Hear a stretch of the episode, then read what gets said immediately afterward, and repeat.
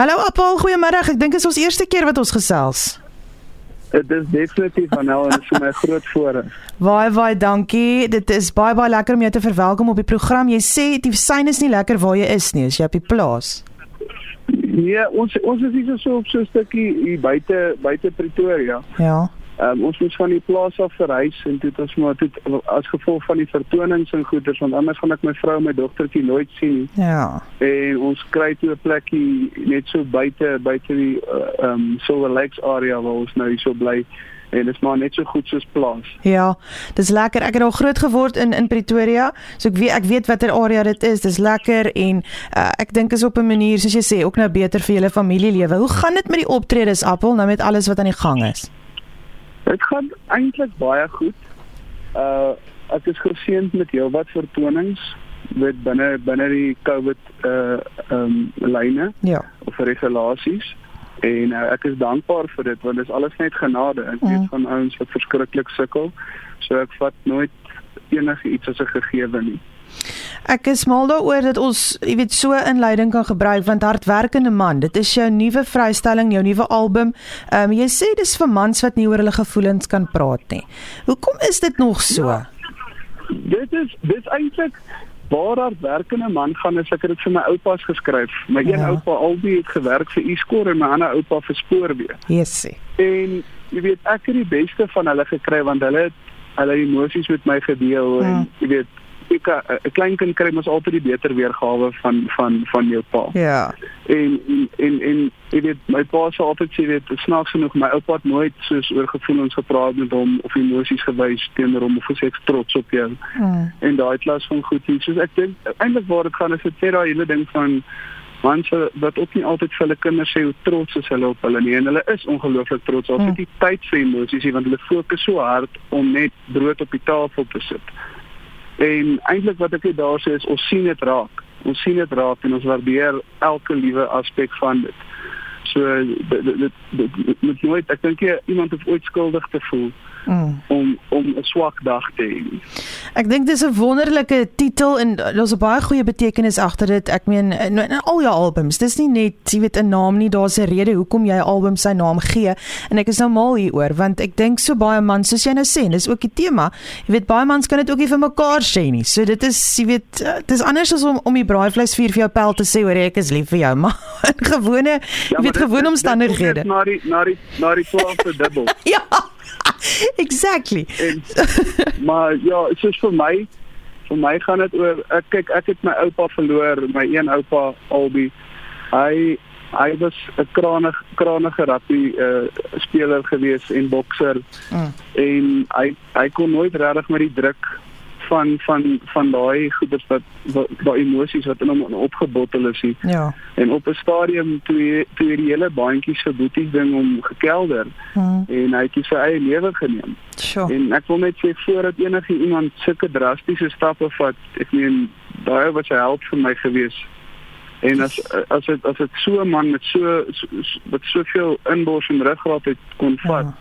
Kan ek net nie indink hoe dit ander mense aan affekteer en ek dink dis 'n baie dis 'n baie ernstige onderwerp en ek ek meen as Mm. mense kyk nou, jy weet onlangs is daar nou 3 drie selfmoorde gewees onder laerskoolkinders gewees. Mm. En en en dit is ek dink ons is op 'n plek waar ons moet begin praat oor ons emosies en ons moet begin kyk wat ons kinders kyk.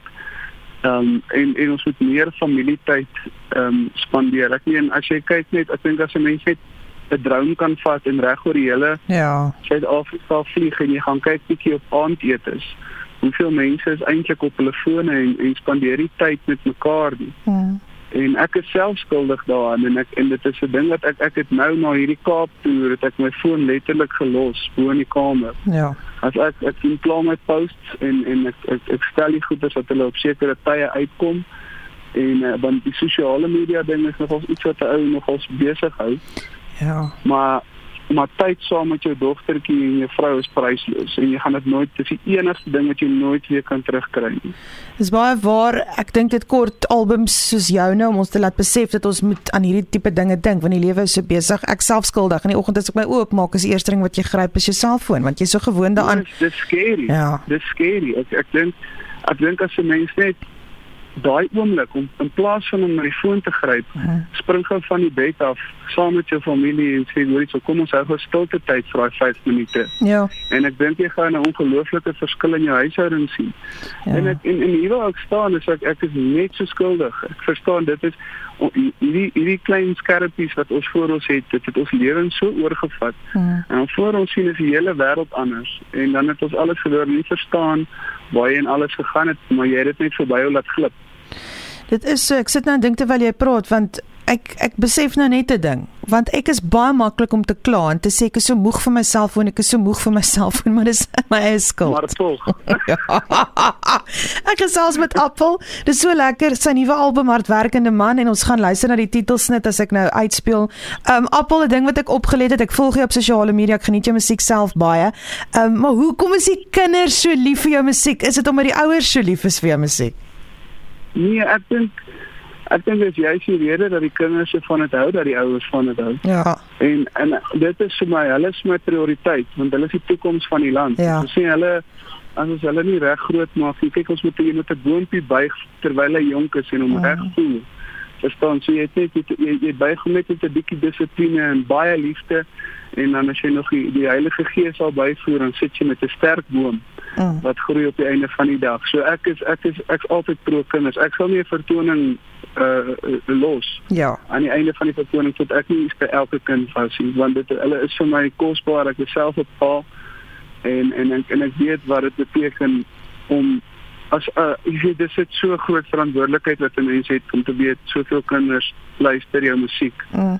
En die video's wat ek ontvang is ongelooflik ek waardeer elkeen Yes. Meen, dit het alles al begin met Nonna Ja. en um en soos as ek as ek kyk ook nou net na die resultate van hierdie album ek meen dis oornag waar ek, my Mm. hele album is onder die top 20 van die Afrikaanse uh, Apple Music Ja. en Spotify en hy, hy's nommer hy was nommer 1 voordat die album uit is Sjoe. en en is genade op genade en ek, en ek weet hier waar ek staan vandag is dit letterlik as dit nie vir die Here was nie was dit nie so nie want ek was verlam geweest ek was stom geweest ek kon nie praat nie 6 jaar Mm. terug het ek gesê ek gaan doodgaan en die Here het vir my 'n tweede kans gegee en ek gebruik elke oomblik om om sy naam te verheerlik Dis my wonderlik appel. Um ek ek soos ek sê ek hou jou dop op sosiale media. Ek weet van hierdie storie wat jy nou vertel.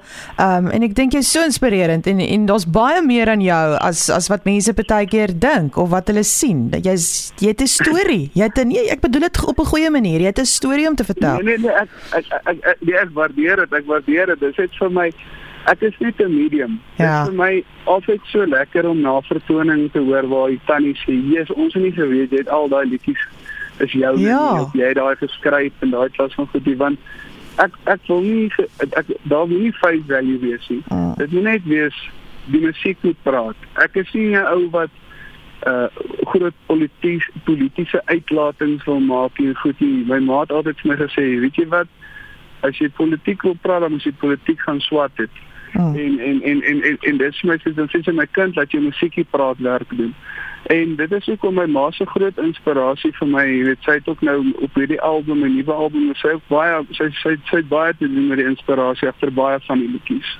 Dis wonderlik. Ek dink daar's gedink oor elke lied. Elke lied kom uit jou hart uit. Daar's 'n storie en mens kan dit definitief hoor. Ek gesels met Appel. Dis oor sy nuutste vrystelling, Hardwerkende Man. Ons gaan nou luister na die titelsnit ook. Appel, uh, ons kan jou volg op sosiale media natuurlik en daar's 'n webtuiste. Ehm um, waar kry ons jou nog in die hande? Sien as jy uh, vir vertonings kan jy net uh, op Woukele Wens gaan. As jy 'n boodskap stuur direk na my Facebookblad toe, dan stuur hulle vir jou al die details terug. En ja, stuur asseblief nog video's van hoe jy die musiek geniet. Ek ek ek geniet el, ek kyk letterlik na elke video en ek my my bek hang letterlik oop. Ek kan nie glo dat mense soveel aanklank by my musiek vind en dit is vir my elke dag net 'n groter seëning. Mens kan dit sien, mens kan dit voel as jy op sosiale media na Appel se video's kyk. Gaan doen asseblief jouself 'n guns en doen dit. Dis dit vreugde. Dankie Appel, ons speel uit met Hardwerkende Man. Ek en jy praat weer. Wat 'n voorreg. Ons praat gou weer. Dankie Appel. Mooi bly. Bye bye. Bye.